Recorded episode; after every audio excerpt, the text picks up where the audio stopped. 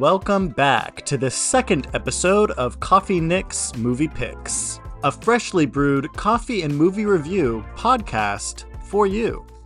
My name is Nick Delaney, and I am your show host, coffee and movie reviewer, and your personal professional complainer. Yeah. In this episode, we're having an intergalactic smackdown. That's right. Today's episode marks the very first Coffee Nick's movie picks double feature. We're putting two movies toe to toe and seeing which one comes out on top.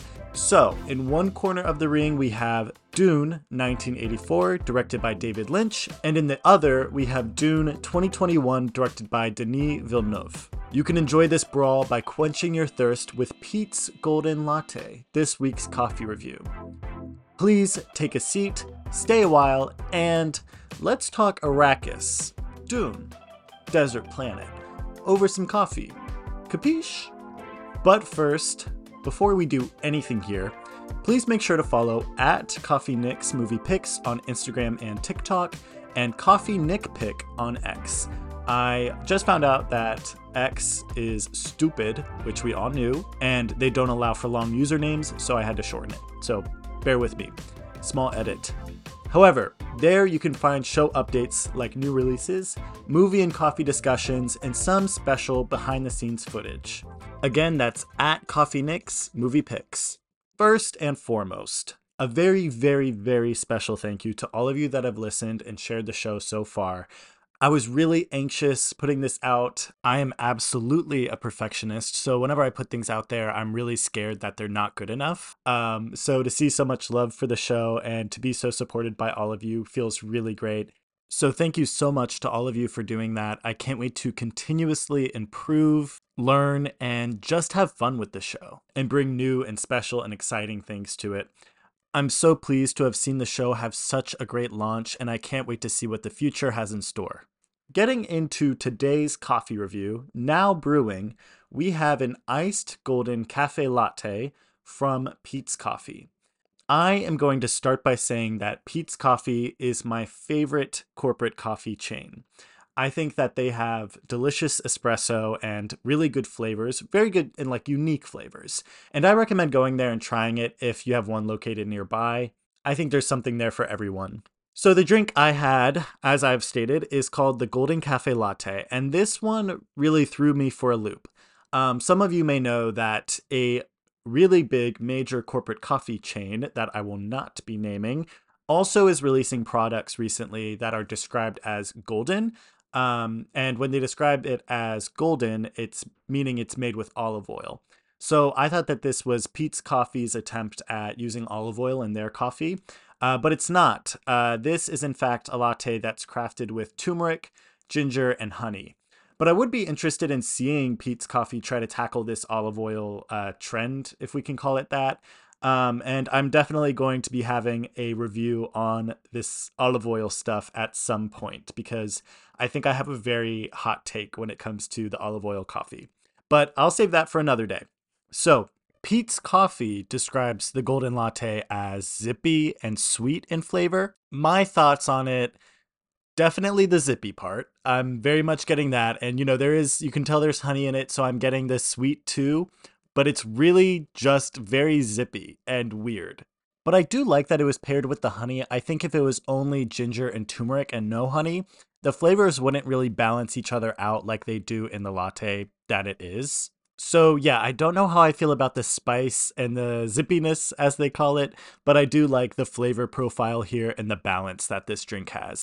I've had spicy coffees before, and maybe I can do a review on that in the future, but like an Aztec mocha where they put cayenne pepper powder inside a mocha drink. And I really do enjoy those drinks. I think that the cayenne pepper uh, pairs well with mocha flavors. But here, I'm not too sure it worked. And the cayenne pepper, that's a different kind of spice than ginger is. Ginger is a kind of like tea flavor. So when I have ginger in my coffee, it kind of throws me for a loop, and I'm not quite sure how I feel about that.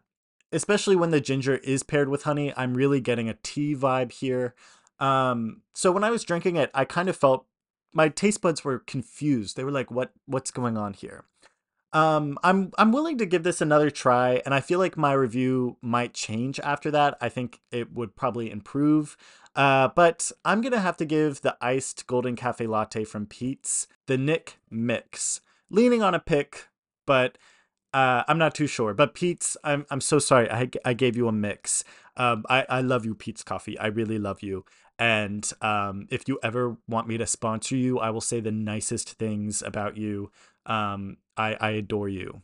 And um, while we're enjoying our coffee here, here, let me crack open my coffee that I have with me right now. So this coffee that I have with me is uh, it's called Lacroix, um, and this Lacroix coffee is tangerine flavored, and it it's like coffee, but it's actually um, not coffee. It's sparkling water. Um, so let me let me take. Did you like that snapping sound? I could do like, I could do um ASMR with it. Oh, I bet you did not like that slurp. I'm so sorry.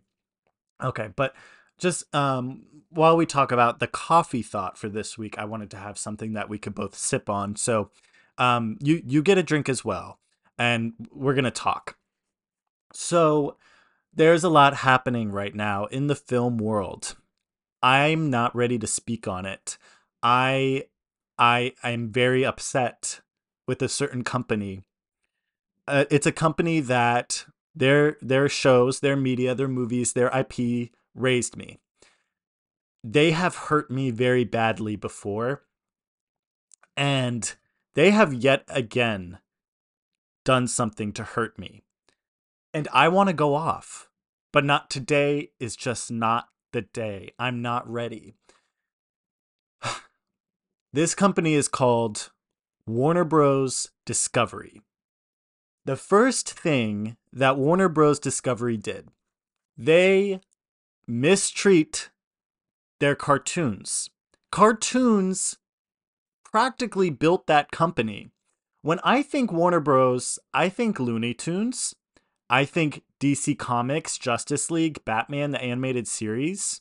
I think Animaniacs. I think fun, childhood nostalgia, joy, peace in the world. None of those things have been present with this company in recent years. Let's get into why. The first time that this company wronged me was when they dealt with the cartoon, the Cartoon Network show Infinity Train. Infinity Train started out as a project made by Cartoon Network, which got adapted into a full length show. And this cartoon, I think, is something that like adults can enjoy too. I was really surprised with um, some of like the not like blood and guts and horror, but like the horror elements of this show are definitely there which is maybe why it got pushed off Cartoon Network into a different streaming home. So they moved it to HBO Max. Great. It allows for more creative freedom. I support it. HBO Max canceled the show. Strike one. That made me upset. There were four seasons, I think. Yeah, four seasons, maybe three. I don't know. Um, they were all spectacular. I recommend Infinity Train if you have not seen. Actually, that brings me to my next point. They canceled the show which is an exclusive to HBO Max. And then they removed it from HBO Max. Let's make that make sense. Let's make that make sense. But we can't make that make sense because there's no sense to be had here. How are you going to have exclusive rights to be streaming something on your platform to take it off, to banish it from your platform, making it inaccessible to be viewed. And when they had their merger with Discovery, they not only removed Infinity Train, but several other cartoons that people enjoy. Over the Garden Wall, which is a spectacular show, also from Cartoon Network. Um, it's like a limited series. It was 10 episodes, I believe. They removed that. So that you know, that was the streaming home for Over the Garden Wall, banished it from their platform for no reason really. And oh, what how much does it cost to just keep something on your platform? I don't know. I, I would think not much if you own that content. I, I don't know. Strike two with Warner Brothers and HBO Max slash Max. The Batgirl fiasco. I have never been hurt so much by a media, a studio, a company. We had a creative live action take in the Batman universe. And if you know me, you know I love, I love Batman content. Sometimes Batman content is the only type of content I'm engaging with. So for them to scrap that when it was done filming, it just needed post production. It never it never fails to amaze me in the worst way. And why why this is such a fresh wound is that recently the same exact thing happened to another film that was in production, which also happened to be animated. And this film is Coyote versus Acme, which would be a, a new Looney Tunes movie. Kind of like very, you know, like those Y2K era Looney Tunes movies that were fun, that we all remember and love. It would be very much like a return to that. And that was also scrapped recently. So I, am very upset with them right now. And I I want to have an in-depth analysis about this another day. And I, I feel like I just had it. But I want to go further. Maybe I'll have an, a whole episode dedicated to this where I can rant um, about this topic because trust, I can. I'm so parched after that. Long story short, it just really it it shocks me how you can have so many people dedicated to this project and so many creatives spending their time and their creative energy and all, all of this on this movie. And you know you're spending finances on the movie. All of that for the movie to never see the light of day. And nobody knows why they're making these decisions but I think it's really just disrespectful to the people that are working on this film. You know, part of the paycheck is knowing that you'll be able to share this project with others. And the people behind Batgirl and Coyote versus Acme will never be able to do that. And these are films that fans want to see, and they can't. So it's also disrespectful to fans. On Twitter, though, there are a lot of people basically coming together and saying exactly what I'm saying as well. Um, so if you feel this way, if this upsets you that you will never see these films and that they're basically erasing their own library of media, then you should go on Twitter and let them know. And you should use hashtag release Coyote versus Acme, hashtag release Batgirl, whatever you want to do. Let's come together. Let's make this happen. It starts here, except it did not start here. It started on Twitter, probably, also known as X. This next point I have doesn't really have to do as much with Batgirl, mainly, you know, Infinity Train, Over the Garden Wall, Coyote versus Acme, the animated projects that this issue is affecting. I just feel like the larger issue here is that these major studios and like, you know, the guys sitting in the big chairs, the CEOs, executives, whoever, they just do not respect the medium of animation also released around the same time as the Coyote versus Acme news, we found out that there was a pitch to make a uh, Into the Spider Verse style Batman Beyond film. And Warner Brothers immediately said no to it, and they do not want an animated Batman Beyond film. And I, am just starting to think that they have something against animation. Um, they don't take it seriously as a medium, as an art form, um, and they don't really take a lot of you know their properties seriously, and it's just unfortunate and it's upsetting. Wow. Okay. That discussion got out of hand. Sorry, everyone. Um, originally, that was not even going to be included in this episode. Um, my original coffee thought I was going to be talking about Twin Peaks, uh, which is the show I'm watching right now. If you haven't heard of Twin Peaks, it's a show created by David Lynch and Mark Frost. It had two original seasons, which aired from 1990 to 1991, and it's starring Kyle MacLachlan. Um, there was a revival season that aired in 2017, and there's also a prequel movie that I believe was released in 1992, and that one is titled Twin Peaks Fire Walk with Me. I was going to go into a long discussion about how much I love the show. Um, I was a really big fan of it in high school, but I never got around to watching the revival season or the movie. So I'm watching it the whole way through now, and it is such a ride. The performances are so good, the genre blending is really good, and it's just so artistic and ahead of its time. And it's really scary if you're into that sort of thing. So the show follows the murder of a girl named Laura Palmer in a small town named Twin Peaks.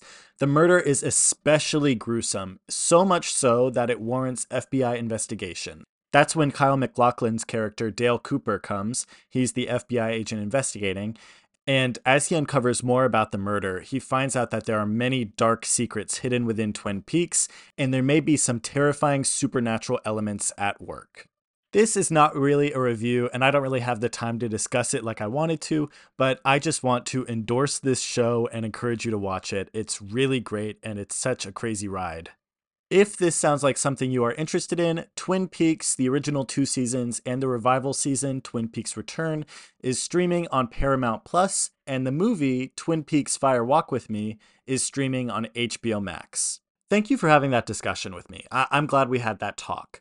Um, I, I hope you're on the same page as me. I hope if what I'm talking about you you didn't know about, um, that you become interested in these things, or you just enjoy hearing me ramble about them and act like a crazy person.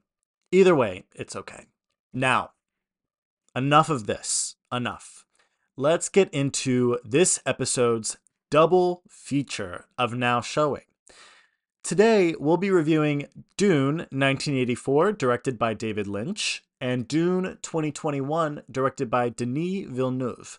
And I did practice how to say his name before recording this because I did before this call him Denis Villeneuve. To kill two birds with one stone, Dune is a soft science fiction fantasy based on the acclaimed book series by Frank Herbert, originally published in 1965. Dune takes place in the year 10,191 when the world is ruled by an intergalactic empire and several houses. The story follows Paul, the son of a duke and a woman possessing clairvoyant powers. They are the House Atreides, who at the start of the film is instructed by the Emperor to now inhabit the planet Arrakis, also known as Dune. Dune was previously inhabited by the House Atreides' sworn enemies, the House Harkonnens, for many decades. Arrakis is home to the most valuable substance in the galaxy, known as spice, a mysterious people called the Fremen, the beginnings to a prophecy involving Paul and a devious plot to trap and kill the House Atreides.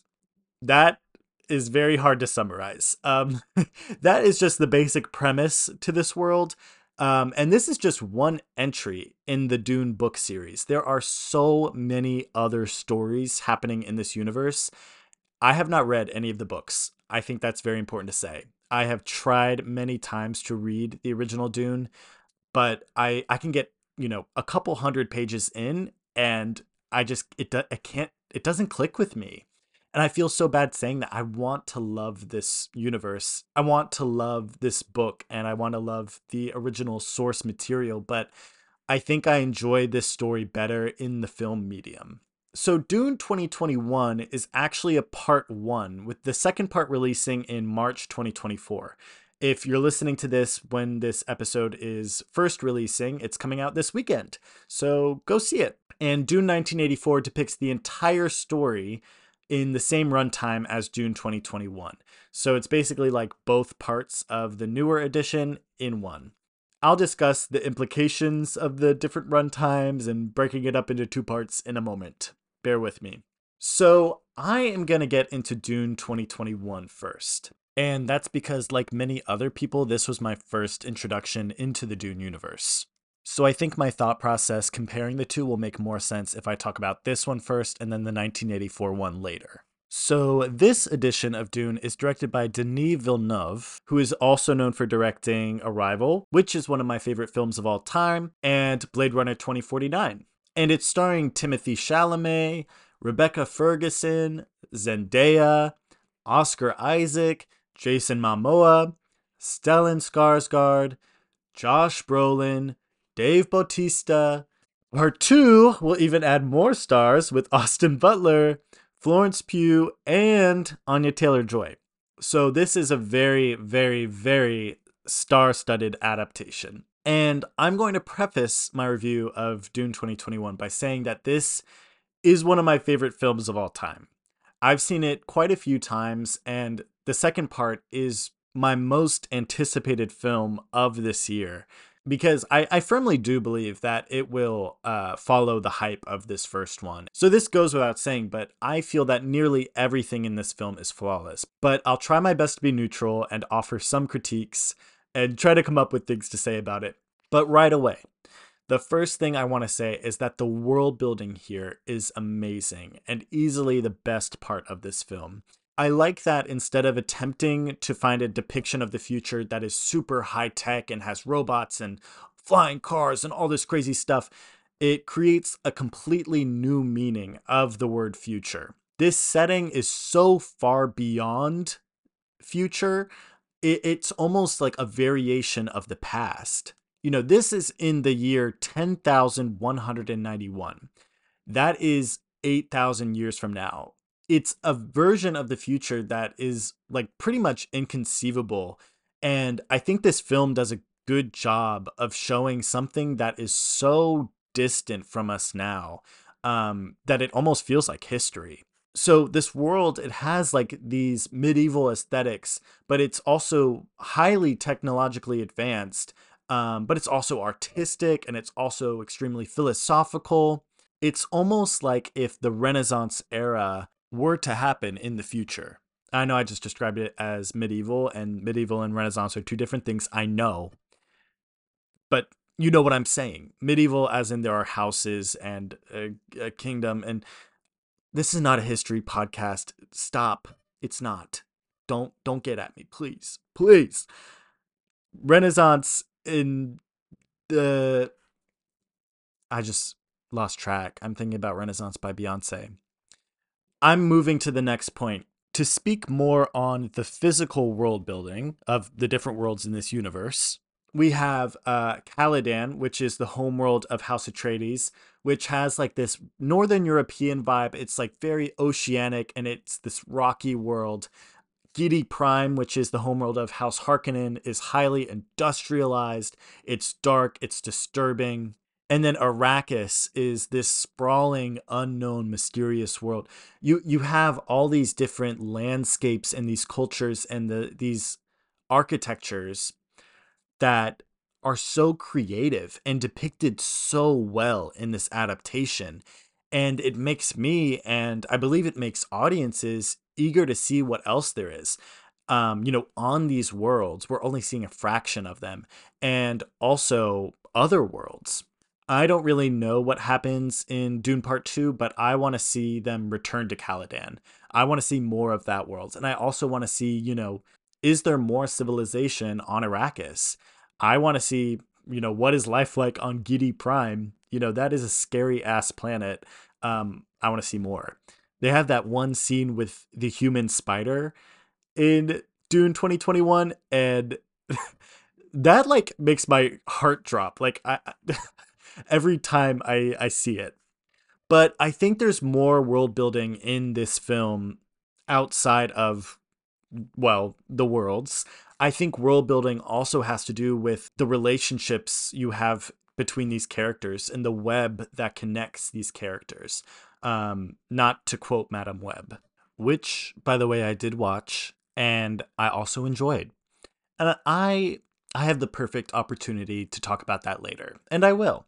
But what I'm talking about right now is the dynamics between these characters. I think that character dynamics and relationships are a part of world building, not just physical worlds. And that's what I think is the strongest point of the film is the relationship between characters. And this is mainly regarding Paul and his relationship with his mother and father. Early in the film, we learn that Paul's mother, Jessica, is a Bene Gesserit, um, which is a woman with clairvoyant powers and the power to command others using a special voice. And the film opens with us learning that she is secretly teaching Paul how to use this voice. Secretly because this is forbidden, because Bene Gesserits are only women. And if a Bene Gesserit were to be a man, it would be fulfilling this grand prophecy. And we see that Paul is reluctant and not exactly confident or specifically interested in these abilities. Um, and he's being pressured by his mother to learn them. The film also opens by characterizing the relationship between Paul and his father, Duke Leto, who reminds Paul that he will one day be Duke as well, although he's not very interested or eager or confident in that either. Very quickly, Paul is painted as this very complex character with this inner conflict. He is pressured to be a duke. He's pressured to learn the ways of the Bene Gesserit, which is forbidden, and he's not confident in his abilities to do either of those things. In one of my favorite movie scenes of all time, the Bene Gesserit group, uh, coven, cults, girl band, I don't. They're basically like Boy Genius. Boy Genius visits Caladan before House Atreides moves to Arrakis, and they're there to test Paul to see if he could possibly be the one that's fulfilling this prophecy. So this scene is really famous. Um, Paul meets the Bene Gesserit mother, and she holds out this box and asks him to put his hand in the box. He asks what's in the box, and all she says is pain. He puts his hand in the box and she puts a dagger at his neck that's poisoned. So if he tries to take his hand out of the box, she will kill him instantly. And this scene is so suspenseful thanks to, you know, Timothée Chalamet's performance. He really expresses this sheer amount of pain using his face very well. And also the music at this part is so fantastic. It's a really defining moment of this story and all the different elements here the world building the characters the suspense the soundtrack it all comes together in this moment i think to create something that's very impactful and in this scene uh, we see that Paul is also really frustrated with his mother because not only is he trying to sort out the emotions of becoming a duke and learning the ways of the Bene Gesserit, he also has to deal with the fact that he could be a part of this really grand prophecy. And I, am saying all of these things are great about this movie, but of course, this is all written into the book and it's all shown in the 1984 movie. But I'm mentioning it here because I feel that the 2021 film depicts these things so well. Character dynamics, suspense, emotion, these are things that are not intrinsic to a film. They have to be built and crafted, and they use every single element of the film coming together to be conveyed. What it comes down to between these two films is that Dune 2021 has stakes and 1984 does not. The dialogue, the nuance between these characters, the way that these scenes are laid out, the opening showing these character interactions, the attention to Paul's character, the symbols, the suspense, all of these contribute to these ideas being communicated effectively. Right away in the film, this relationship between mother, father, and son is given the utmost attention and communicated. Because of these character relationships and the world building, this film is extremely dramatic. It's extremely fantastical, and the science fiction is so well done.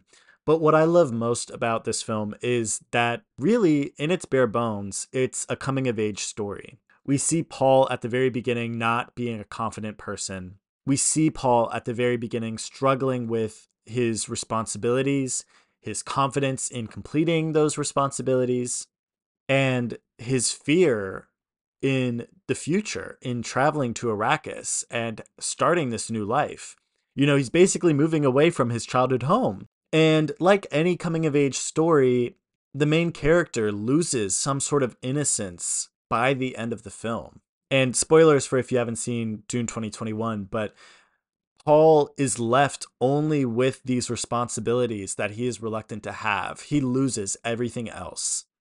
Jessica is left with the consequences of her own selfish actions in raising a, a boy in the ways of the Bene Gesserit. And Leto, Duke Leto, is left dead, being a victim to his own integrity as a leader this film shows us these things. It brings us to these conclusions.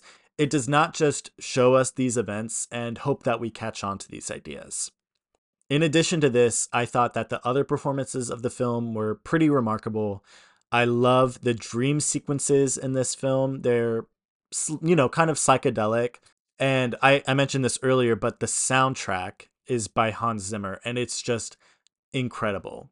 I know I've mentioned that I didn't read the source material, but I think that Denis Villeneuve crafted this story and brought it to life in a way that perfected the source material. I mean, this feels like a Shakespearean tragedy the drama, the plots, the betrayals, the stakes, the dream sequences, the schemes, the villains, the feuds. I mean, it's all there. It feels so Shakespearean. And I think that's something that Villeneuve drew out from the book so well using all of these different techniques. And you know, I didn't even get started on the visual aspects in this film, just how beautiful it is, but I think that's something that, you know, if you've heard of this film, that's usually the next thing someone talks about. So I won't go any further on that, but it just incredible. Now, on to my critiques. This is very hard for me to say negative things about this film because I am so attached to it, but after thinking about it, I did come up with, you know, quite a few things that I thought took away from the film. And the- these are things I actually agree with. I did not just come up with them just so I could say negative things about it. Um, I I do think these are valid. The first critique I have is that I do think there are some moments of over performances here. I think that every performance in this film is great, if not perfect, but um, during certain scenes, characters would all of a sudden just scream their lines out of nowhere and it wasn't always a moment that I think was warranted. For example, I know that Josh Brolin did this at one point, uh, and I'm not really a fan of this. I think that side characters, it, it's hard for side characters to warrant a moment with where they are just screaming their lines. And I think this happened like when Josh Brolin was in the training room with Paul so it wasn't exactly a very suspenseful moment. Um, I understand that you know these characters were under a lot of stress because they are moving to Arrakis, and it it's not safe for them. But I think there could have been different deliveries during these moments. Possibly one of my biggest critiques of this film is that the third act is so slow. It's not bad. It's not actually it is boring. I was gonna say it's not boring, but it, it can be boring. Um, when I'm rewatching this movie, I do tend to get like a little bit bored during the third act. It is slow. Uh, this third act, it's basically Paul and Jessica wandering around the desert. And yes, there, there's action during this act, and there's a lot of plot development here. And it's never like there's nothing happening. But this feels like a 45 minute sequence that I think could easily be 15 minutes. And uh, maybe it is 15 minutes, but whatever it is, it just feels slow. And th- there needs to be something that shortens it. And I think that it feels this way because the climax of the movie happens so early on. Um, and light spoilers here, but the climax of the movie is House Atreides being invaded and, you know, basically betrayed and destroyed. And this happens like fairly early on in the movie. It's a long movie. And I think that there could have been something later in the film that uh, levels or surpasses this climactic moment. Uh, just so there's more payoff in the end. And speaking of the end, uh, it's a bit confusing every time I watch this. It's light spoilers as well. It's Paul and Jessica coming across the Fremen people. The Fremen people save them in a way, I guess but they have to battle the Fremen to become one of them. And I think it's, you know, just part of the Fremen culture. But it doesn't really make sense to me, especially because there's so many dream sequences that Paul has throughout the film where he's killed uh, when he becomes one of the Fremen. And I don't know if this is trying to say that his dreams aren't always accurate or that, you know, he's destined to be killed by Fremen later on. I don't know if that's true or not. That's not a spoiler. I don't know if that actually happens. But regardless, the ending is a little bit confusing and feels a bit abrupt. Possibly my last critique with this film, and maybe the biggest one that other people have, aside from the third act being boring, is is this a white savior story? And the answer to that is that I don't think there is enough evidence in this film to give a yes or no. So we'll find out this weekend when Dune 2 comes out. Or if you've read the book, you already know. But this story definitely deals with some bigger topics of colonialism and race. And I think we just have to wait till Dune Part 2 comes out to see how the film deals with those topics. That is really all of the critiques that I have for this film. Other than that, I think it is amazing. It's perfect. This is my baby. I love this movie. And it does bring me to tears every time I watch it, mainly in the box scene because it's just so powerful. The performances are so good. The soundtrack is so good. When I was in school, I would just listen to that soundtrack over and over while I studied, and it really helped actually. But I want to know what you think about it. Do you like this movie as much as I do? What don't you like about it? Does the box scene make you cry or not? I'm asking for a friend. I don't cry during that scene. What are you talking about? Anyways, Dune 2021, directed by Denis Villeneuve, gets a certified Nick pick. Dune 2021 is a beautiful adaptation of the classic novel that lifts its source material to new heights with its use of world building through character design, story structure, and technical visual aspects. To me, the creative energy and attention to detail of this adaptation will potentially place this larger story and series among the ranks of the other great film epics. Villeneuve's Dune Part 1 presents itself as not only a successful science fiction, but a coming of age drama of epic proportions. I think that once Dune Part 2 comes out, and potentially even more films taking place in the Dune universe, that this film franchise will warrant the same reputation as legendary ones, such as the Lord of the Rings series, or the early Star Wars films, or the early Marvel Cinematic Universe films. It just has that grandiose feeling, and I can't wait for it to get its flowers, and I know this movie will one day. Now, moving on to Dune 1984. This will be a different story than Dune 2021. I am not going to come up with another cute little description for this movie because, well, it's it's the same story. But like I said, uh, this movie depicts the whole story. So, Dune 2021's story ends pretty much exactly in the middle of this film.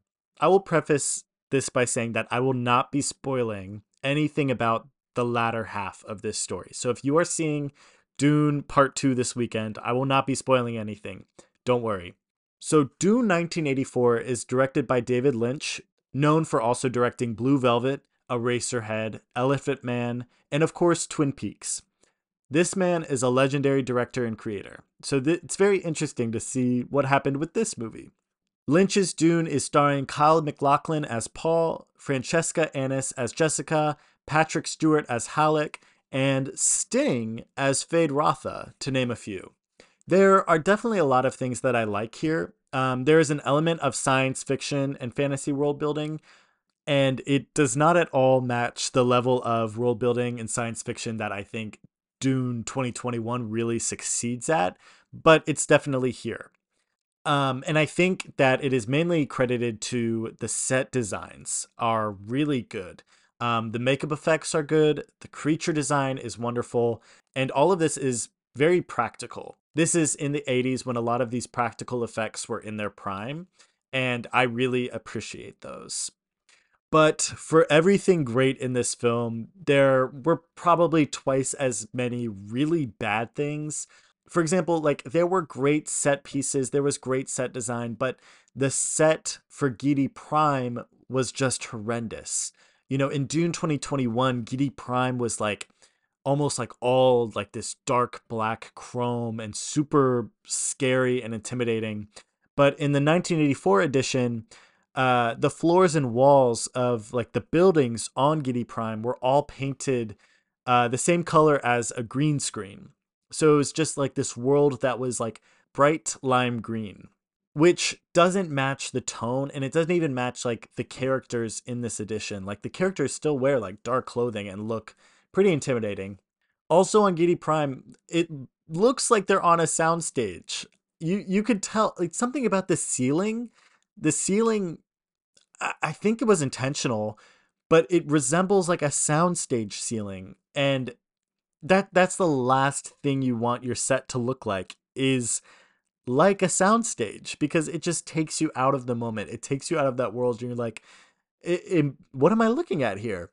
And the characters in this world also don't look like they belong there. The Harkonnens on Giedi Prime, they were wearing these like dark suits and were pretty accurate to what I believe them to look like in the books, but they just didn't match the world they were living in. And when House Atreides was on Caladan, they didn't match that world either. They looked sort of like elvish with like long wispy hair and eyebrows and stuff and they were all wearing like military uniforms the costuming for them just was not taken to a creative level in any regard i think which i feel bad saying that but watching this while also watching twin peaks uh a lot of the actors in Twin Peaks are actually in this edition of Dune, which is really cool. And it was really cool to see them in this project. But they were in parts that were very different from their Twin Peaks characters.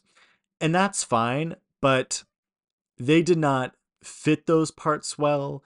It sort of was like you took the actors from Twin Peaks and just hit shuffle and did nothing to sort of like fit them into the mold of the characters and the story. Uh, like if you've seen Twin Peaks, Pete, uh, Catherine's husband, who's like this guy that loves fishing and he's kind of awkward and he plays one of the Harkonnens, which are supposed to be really grotesque and intimidating. And you know, he just sort of acted like Pete. There wasn't anything to make him into a Harkonnen. And I don't know if I should credit that to the directing. I don't know if I should credit that just to casting or maybe just my personal bias. Something here was just not working. Speaking of that, a lot of these characters just felt like they did not have any intention behind them. I felt like there were no strong relationships or or powerful character moments like there were in 2021's Dune. There were a few nice moments between Paul and Jessica, but that's it really. There were no moments that lended themselves to investing you in these characters. And I think that speaks to a larger issue in this film where I think the film is just telling you rather than showing you. Like, uh, for example, we know that Paul and Chani, one of the Fremen women, fall in love. And instead of like actually illustrating this relationship and illustrating why they are in love or this beautiful dynamic that they have they just start kissing and they just say i love you chani i love you paul and that's like when they first meet and it's very out of nowhere and it's like am am i supposed to be invested in this because i'm not another example of this is the fremen in general the fremen people the residents of dune they do not feel Fremen or otherworldly at all. There is no world building in their regard because there's no time dedicated to giving these people their own culture or characteristics. And I already touched on, you know, the some of the Harkonnen characters just don't look or act the part. I do think though that Kyle MacLachlan does wonderfully as Paul because how could he not? It's Kyle MacLachlan. He was really memorable in the box scene, which I think was one of the standout moments from this version as well. In the box scene, we actually get to see what's happening inside the box, which we don't see in Dune 2021. And I think this is a moment where David Lynch's directorial style really stole the spotlight. We see sort of what Paul is feeling, even though this isn't actually what's happening. We see like the skin melting off of his bone and the flesh eating itself up. It's really horrifying and it makes your stomach turn. So I think that it approaches the box scene differently than 2021's Dune, even though this came first. So I guess 2021 approached it differently. But I really liked that we see two different ways that this scene was done, and both are really good. But the real star of this film, and I think this is very interesting considering he didn't get really any screen time, is Sting as Feyd-Rautha. Fade Rotha is one of the Harkonnens, and I don't exactly know what his purpose is or what he was in the movie to do, but he's basically like the poster child of the Harkonnens, I think. This movie didn't do a good job at communicating his character, but Sting's performance as Feyd-Rautha was just absolutely mesmerizing. His energy in this role was more than the energy given by all of the other actors in this film combined. The performance was electric and it, it was just so fun to watch. And I'm actually curious to see if Austin Butler will be able to fill these shoes because Sting really took this character and ran with it. And it's unfortunate that the writing could not match this performance because this character was sort of a letdown because he sort of has a big part at the very end. And this part just sort of happens. And then it's like, okay, movie's over, pack up, go home. Uh, you know, it's just such a kind of disappointing ending. And there's really no good introduction or send off for his character. To sort of summarize all of this, one of my biggest notes while I was watching this is that overall, these characters feel just like vanilla versions of themselves. Really, the whole movie feels like a vanilla retelling of the book. And to get more into this, um, you know, I'm someone who's very interested in the art of adaptation. And I think that there are two different types of adaptation. One there is adaptation, which really, you know, takes the original source material and it brings something out of it, uh, something that really wasn't super emphasized before. And then I think the other type of adaptation is a retelling or a summary. This to me basically feels like someone took a highlighter and just highlighted important parts of the book or whatever the source material is and made the highlighted sections into a movie. It doesn't give you anything new. It's basically just a highlight reel of the source material. This is what Lynch's Dune felt like to me. It was just basically a retelling of key events. So this made the film feel like just a collection of plot points that just sort of happened. There was no suspense leading up to things. Relationships weren't really given any sort of time or attention or nuance to make you interested. And same thing with the plot events, you know, thing major plot points. It would just be like, "Oh, this is happening. There's an invasion happening now and Paul goes out into the desert now and yeah, it happens." And I feel like the film has a very lackluster way of approaching its characters and its story, which leads to this feeling like a very vanilla adaptation. When a director or writer or whoever is not passionate about adapting source material to a screen, you can tell. And talking about the book a little bit, from what I've read, um, the book pretty much reveals all of the major twists, I guess, to readers up front. Like, you know that the invasion of House Atreides happens very early on, but that doesn't necessarily mean that the film should do the same thing books follow a different structure than movies do. So when you're adapting something from a book to a movie, you need to adapt the structure. Period. And one movie I'm discussing today did that, and one movie I'm discussing today did not do that. Another thing that Dune 1984 did is that it had a narrator.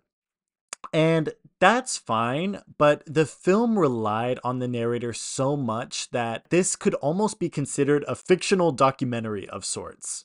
For example, later on in the film, Paul makes like a really big decision, and you don't exactly know what it means because the film doesn't explain it to you through dialogue or through other means. So the narrator chimes in and she's like, Paul is now taking the drink of water and regaining his energy so that he can fight such and such. Thank you. Thanks for telling me. Um, I should be able to know that. You know, if this movie explained things to me, that would just make sense. But it really doesn't take the time to let audiences learn these things about the film. It just sort of fills in the blanks later with this narrator it felt like the filmmakers just didn't know how to tell this story or how to pace it. Um, in the middle of the film, there is even a narrated montage of two years that pass by.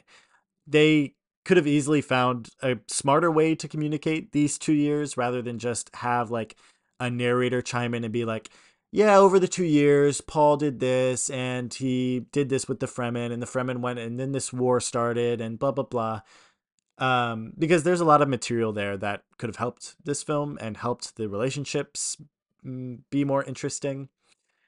And possibly my biggest gripe with this movie is that every single character's inner thoughts are heard. There's like a voiceover of what that character is thinking in their heads. I mean, every character, not just main characters, not just Paul. At times, it's even hard to discern what was actually being said out loud and what's being said in someone's head. And most of these things are just obvious. For example, um, when the judge of change is riding with the Duke and Paul in the helicopter thingy, you can hear the judge of change thinking like, "Huh, I I really like this Duke guy." And that is all he says. First of all, that's not really like a thought that warrants being heard out loud. Like it's not important enough that we needed to hear that. And second of all, we should be able to infer that based on what's happening in the movie. Like we saw the Duke save all these people from the refinery that was being swallowed by a giant worm and we should be able to tell like oh the judge of change respects the Duke now. So because there are so many inner thoughts being made outward or because there is so much narration happening in this film, it leads me to believe that this film thinks its audiences are not smart enough to make these connections themselves. Or the other option is that this film just doesn't feel confident in its own abilities to tell the story. And they're relying on a narrator just telling you exactly what's happening for you to get the gist. David Lynch and Kyle MacLachlan, I am so, so sorry. I love you both. But this film gets the Nick Nicks but I think you both know that. Um, from what I've heard, David Lynch is not super proud of this movie, so I'm I'm really sorry to rag on it more. Um, I don't think anyone is super proud of this, so I hate to contribute to this conversation when I don't exactly have anything new to add. But you know, I watched this film and I wanted to review the 2021 film, and I was like, why not do both? To sum it up, David Lynch's Dune aimed to be a faithful adaptation of the classic novel, and that may have been its greatest downfall. While it could and should be enjoyed as the whimsical science fiction it is, it now feels like a thing of the past or the version of a film I would watch if we were reading Dune in high school literature class. What can we learn from these movies? Well, we can learn a lot about adaptation and how to do adaptation the correct way, I think that comparing these two side by side, it becomes abundantly clear what exactly someone can do to the source material to make it successful as a film. And I think we can also learn a lot about genre. I really, really love when two different genres come together. And I'm probably going to review Exorcist one of these days so I can talk more about that. But um, specifically, I love the blending of coming of age and science fiction here. I think that is a union that doesn't happen often. So I think that these both of these films offer something really unique in that regard. And I promise you, the newer Dune adaptation, one day those films, because there's going to be probably more than two, those films will be held at the same level as Star Wars or Lord of the Rings. You heard it here first. Probably not, but I, I said it. There we go.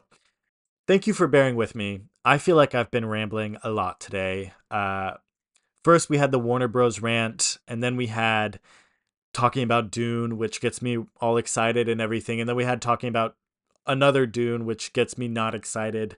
Um, so there, there was a lot of ranting and rambling. I hope I made sense. I hope, um, I, I feel like I haven't been communicating too well uh, I don't know what's happening. I think it's because I've been out of school. I have been graduated all these months and I've been seeing like I don't type or write as well since graduating from school and like something that really scares me is when I write two.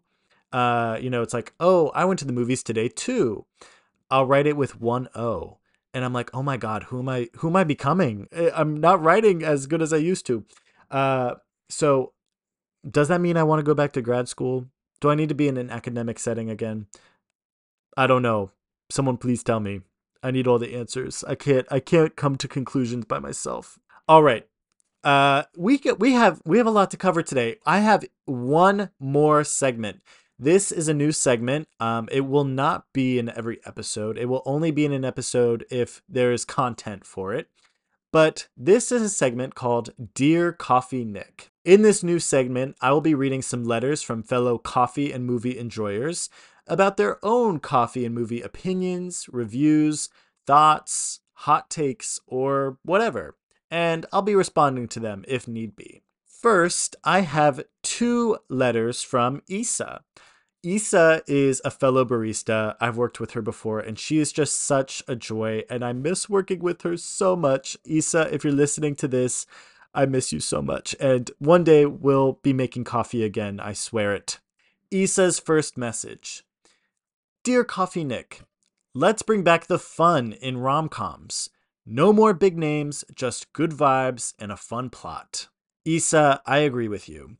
I would agree even more. However, the film Anyone But You was just released in theaters within the past few months. And not only did this film have good vibes and a fun plot, but it had big names too. It had the whole shebang. And I don't know if you've seen this film or not. If you haven't, I really encourage you to watch it. If you have, I want to know what you think. But I think that this film did bring back the fun in rom coms. I think No Hard Feelings was trying to bring back the fun in rom coms, but it did not succeed in doing so. Maybe I'll do a review on that in the future because I have a lot to say about that movie. Isa's second message she says, Dear Coffee Nick, I have so many thoughts and feelings about final installments of movies being split into different parts. Isa, I am completely on the same page as you, and I agree with you. I think that what it comes down to though is just it's it's money. Uh, it's a money making tactic. Um, why not just make two movies and profit off of two movies instead of one? You know, we saw it with Hunger Games Mockingjay. We saw it with Twilight, Harry Potter, Deathly Hallows. And who knows, maybe these movies are better in two parts, but uh, I really only think a movie should be broken into two parts like this if that will somehow benefit the story like a very relevant example is Dune. I think Dune has two really major climactic points in its story. So that's why I enjoyed Dune Part 1 so much more than Dune 1984 because it breaks the two climaxes into two different films and it works. Thank you so much Isa for sending in your letters.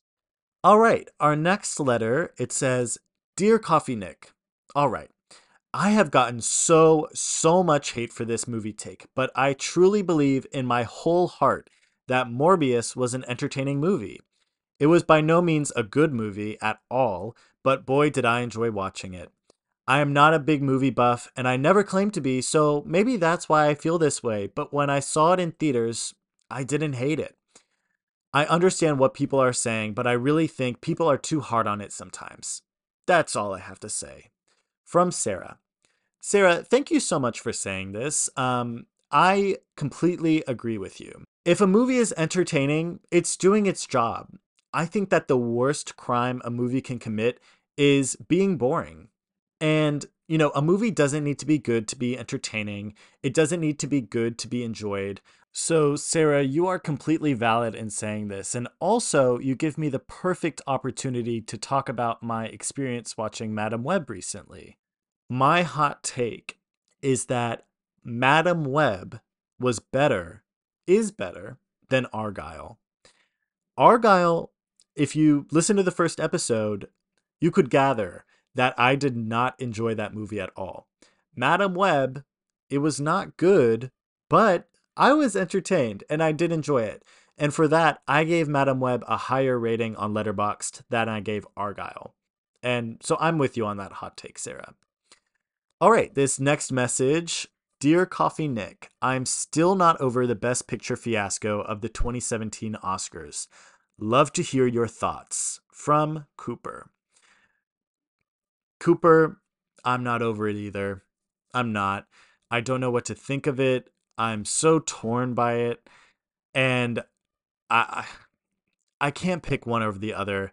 And I I won't. I won't. I think let's bring back ties. Why not have a photo finish? Let let's have a tiebreaker. Let's make La La Land 2 and Moonlight 2 and see which one does better. And let let's decide then. Um could you imagine what would happen in Moonlight 2? What would happen in La La Land 2?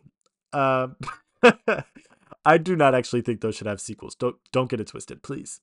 I think that both movies are this is such a cop out response, but I, I think that both movies are equally as deserving as Best Picture. And I truly do think that if there were ever to be a tie in the history of Best Picture at the Oscars, it would be 2017. All right, the next one.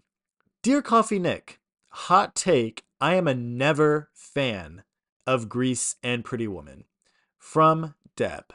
Deb, I have never seen Pretty Woman and I have not seen Grease in a long, long time. But you're perfectly valid in that. If you're not a fan of those, you're not a fan. And it's okay to not be a fan of films that are considered classics. I mean, I, I can't say I endorse you not being a fan of those because I need to rewatch them or watch them for the first time. But it's okay to not love a classic. You are perfectly valid in that. Okay, and our last one today. Dear Coffee Nick, what movies are you looking forward to releasing this year? The only ones I'm looking forward to are Dune 2 and Joker 2 from Max. Okay, so some of my most anticipated films this year. Uh, number one, Challengers. Uh, I think that this director, Luca Guadagnino, I don't know how to pronounce it, the one that directed Bones and All and Call Me By Your Name. He's given us such great films and such interesting and culturally significant films. Um, so I'm really interested to see Challengers because I think, from what I can tell, it's going to have the same cultural significance. Next, Nosferatu. Um, I, I think this film still is not certain to be released this year, uh, but Robert Eggers has also given us some just fantastic and such interestingly crafted films. Uh, and I think this will also follow in his other films' footsteps. Alien Romulus. I am a massive fan of the Alien franchise. Um, the original Alien is one of my favorite films of all time and I've been waiting for the next entry in this series. I was so worried that this series would just kind of die off after Alien Covenant and after being bought over by Disney. But uh, Alien Romulus is coming, and I'm so excited. But my most anticipated film of this year is Maxine, starring Mia Goth. I am such a huge fan of X and Pearl, and i think that's just such a cool concept to you know very quickly put together this horror trilogy and i really can't wait to see what the next entry in this series brings us. That's all i have for today's episode. If you'd like to send in a letter feel free to write dear coffee nick through dm on instagram or email coffeenicksmoviepics at gmail.com and that's all I have for you guys today. I'm sorry that it was such a long episode, but it is a double feature. I'm giving twice the amount of fun, and I hope you had fun too. Thank you so much for tuning into this episode of Coffee Nick's Movie Picks. If you like what you heard, please be sure to give the show a five star rating and subscribe on Apple Podcast. Follow the show's accounts on social media and share the show with your friends. I would greatly appreciate that. I hope you loved this double feature episode. I can't wait to do more in the future. And until next time, I'll be watching some Twin Peaks and cussing under my breath about Warner Brothers. I will see you then. Thanks again for listening to Coffee Nick's Movie Picks. Our opening theme is Summer Solstice on the June Planet by Bail Bonds. Our closing theme is I Feel It All So Deeply, also by Bail Bonds. Before you go, don't forget to give Coffee Nick's movie picks the Nick's pick by subscribing and rating us five stars on Apple Podcasts. You can follow Coffee Nick's movie picks on Instagram, X, and TikTok at Coffee Nick's movie picks. Again, that's at Coffee Nick's movie picks.